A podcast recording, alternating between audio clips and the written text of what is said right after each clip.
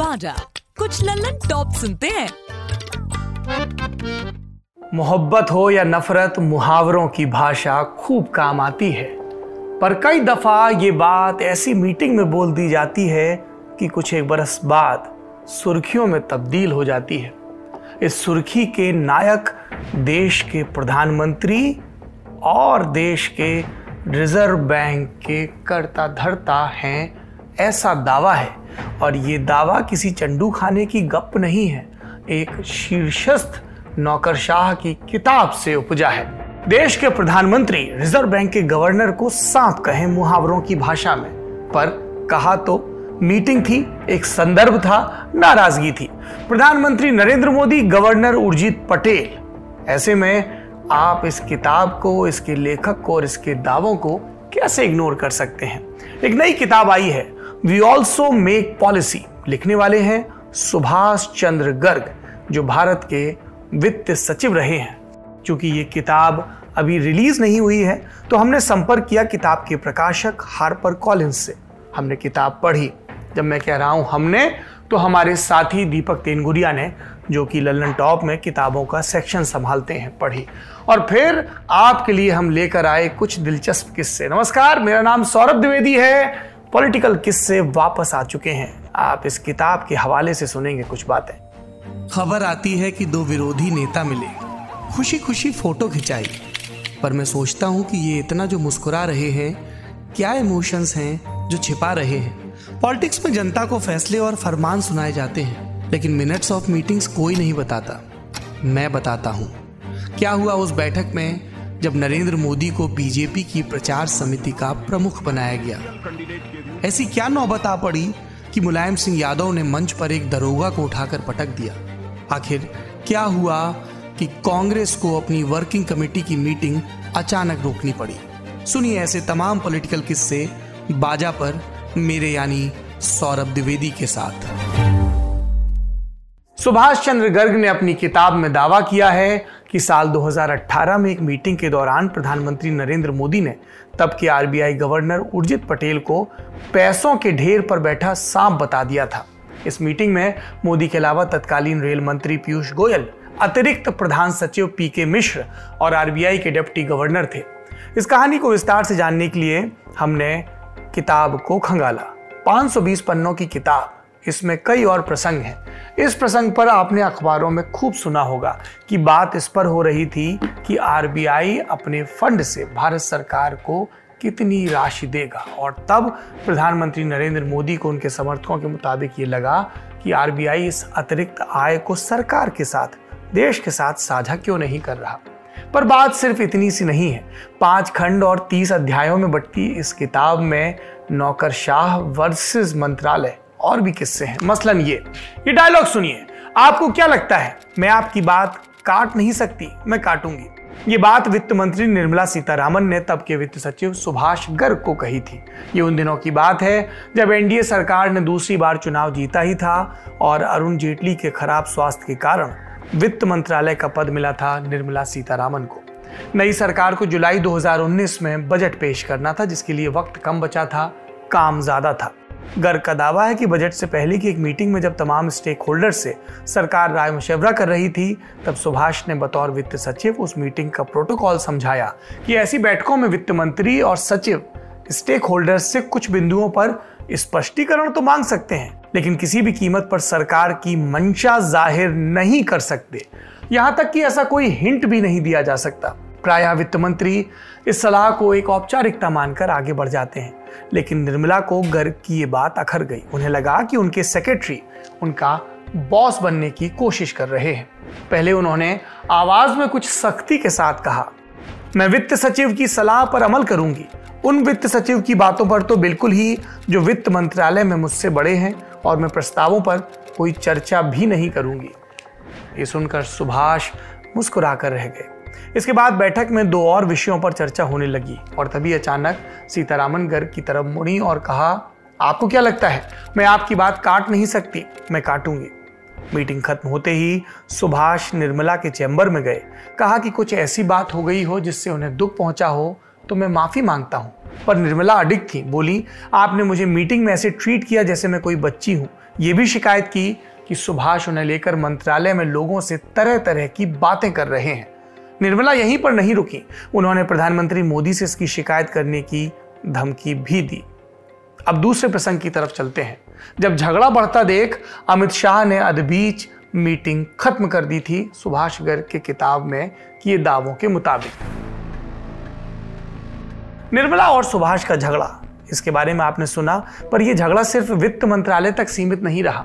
ये पीएमओ द्वारा बनाए गए मंत्रियों के एक अनौपचारिक समूह की मीटिंग तक खिंचा। प्रधानमंत्री द्वारा बनाए मंत्री समूह की बैठक चल रही थी, जिसकी अध्यक्षता कर रहे थे गृह मंत्री एनडीए टू का यह कार्यकाल, अमित शाह। इस मीटिंग में सुभाष ने अपना प्रेजेंटेशन दिया। सुभाष का दावा है, इस दौरान निर्मला पूरी तरह उदासीन थी। जब उन्हें लगा कि मेरी बातों को कुछ समर्थन मिल रहा है तो उन्होंने हस्तक्षेप करते हुए कहा कि मैंने जो कुछ प्रेजेंट किया है, वो पूरी तरह से एक तरफा और सच से कोसों दूर है। हालाँकि वे साफ़ साफ़ मेरी कोई कमी नहीं बता पाई। उसके बाद वे कटुतापूर्वक मेरी शिकायत करने लगी। उन्होंने मुझ पर आरोप लगाया कि मैंने उन्हें इस मामले में पहले से ठीक जानकारी नहीं दी और उनके साथ वैसा व्यवहार नहीं किया, जिसकी वो बहसियत वित्त मंत्री हकदार थी। उन्होंने मुझ पर हर महत्वपूर्ण चीज़ में उन्हें नजरअंदाज करने का आरोप लगाया।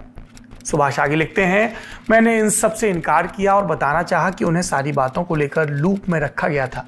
लेकिन जब अमित शाह ने देखा कि मीटिंग का माहौल बिगड़ रहा है तो उन्होंने अदबीच मीटिंग खत्म कर दी। पर किस्सा भी खत्म नहीं हुआ है, क्योंकि अब ज़िक्र नोटबंदी का है। नोटबंदी पर आरबीआई से एक सील्ड लिफाफा आया और वैसा का वैसा लौटा दिया गया। ये क्या प्रसंग है? नोटबंदी 8 नवंबर 2016 प्रधानमंत्री नरेंद्र मोदी ने रात 8 बजे देश के नाम संबोधन में घोषणा की कि अब हज़ार और 500 के नोट लीगल टेंडर नहीं रहेंगे। धारक को दिया वादा निष्प्रभावी होगा। उस समय विवाद उठा कि इस फैसले से पहले क्या रिज़र्व बैंक ऑफ़ इंडिया या उस समय के उसके गवर्नर रघुराम राजन से चर्चा की गई थी। बाद के वर्षों में रघुराम ने बयान दिया कि उन्होंने नोटबंदी को लेकर अपनी असहमति जताई थी।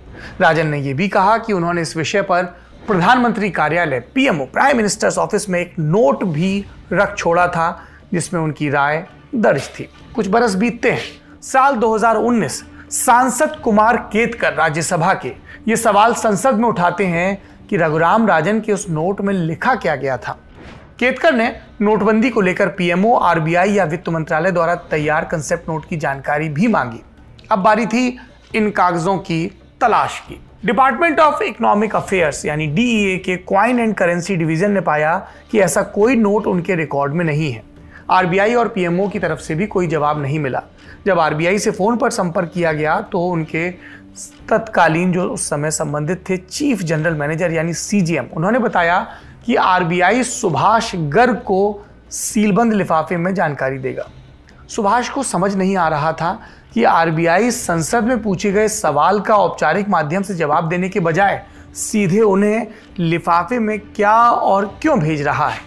इसके बाद पीएमओ से प्रधानमंत्री के तत्कालीन प्रधान सचिव नृपेंद्र मिश्र ने सुभाष को फ़ोन किया और पूछा कि वित्त मंत्रालय अपना जवाब किस तरह तैयार कर रहा है। उन्होंने इनफॉर्मल तरीके से सुभाष को बताया कि हो सकता है कि राजन का कोई नोट या कागज़ रहा हो, लेकिन अब पीएमओ में ऐसा कुछ मिल नहीं रहा। जब सुभाष ने उनसे कहा कि इस मामले में तो पीएमओ को ही वित्त मंत्रालय को तथ्य बताने हैं तो नृपेंद्र ने कह दिया, हम रिकॉर्ड पर बता देंगे कि ऐसा कोई कंसेप्ट नोट नहीं है। बहरहाल सीड लिफाफा आया, लेकिन उसमें कोई कंसेप्ट नोट या राजन की ओपिनियन जैसा कुछ नहीं था। उसमें एक नोट की कॉपी थी। ये नोट आरबीआई के उस सीजीएम ने तैयार किया था, जो रघुराम राजन के साथ प्रधानमंत्री कार्यालय में हुई, उस मीटिंग में गए थे। इसमें राजन के कथित नोट पर चर्चा हुई थी। आरबीआई द्वारा सीलबंद लिफाफे में मौजूद नोट में लिखा था कि सीजीएम ने मीटिंग का ब्यौरा रिकॉर्ड किया, रघुराम ने इस ब्यौरे को देखा और सीजीएम को अपनी पर्सनल कस्टडी में रखने का आदेश दिया। एक साल बाद इस सीजीएम ने पीएमओ में हुई बैठक के ब्यौरे वाले नोट को आरबीआई के संबंधित विभाग में गोपनीय तरीके से रखने हेतु सुपुर्द कर दिया। अब ये नोट कहीं नहीं मिल रहा था। इससे ये संकेत मिलता था कि पीएमओ में नोटबंदी को लेकर बातचीत हुई थी, लेकिन क्या ये मालूम नहीं पड़ता। सो सुभाष ने उस लिफाफे को ज्यों का त्यों आरबीआई को लौटा दिया। आर्थिक कार्य विभाग डीए ने रिकॉर्ड पर कुछ भी दर्ज नहीं किया, ना ही गर्भ ने आरबीआई द्वारा भेजी जानकारी की कोई कॉपी अपने पास रखी।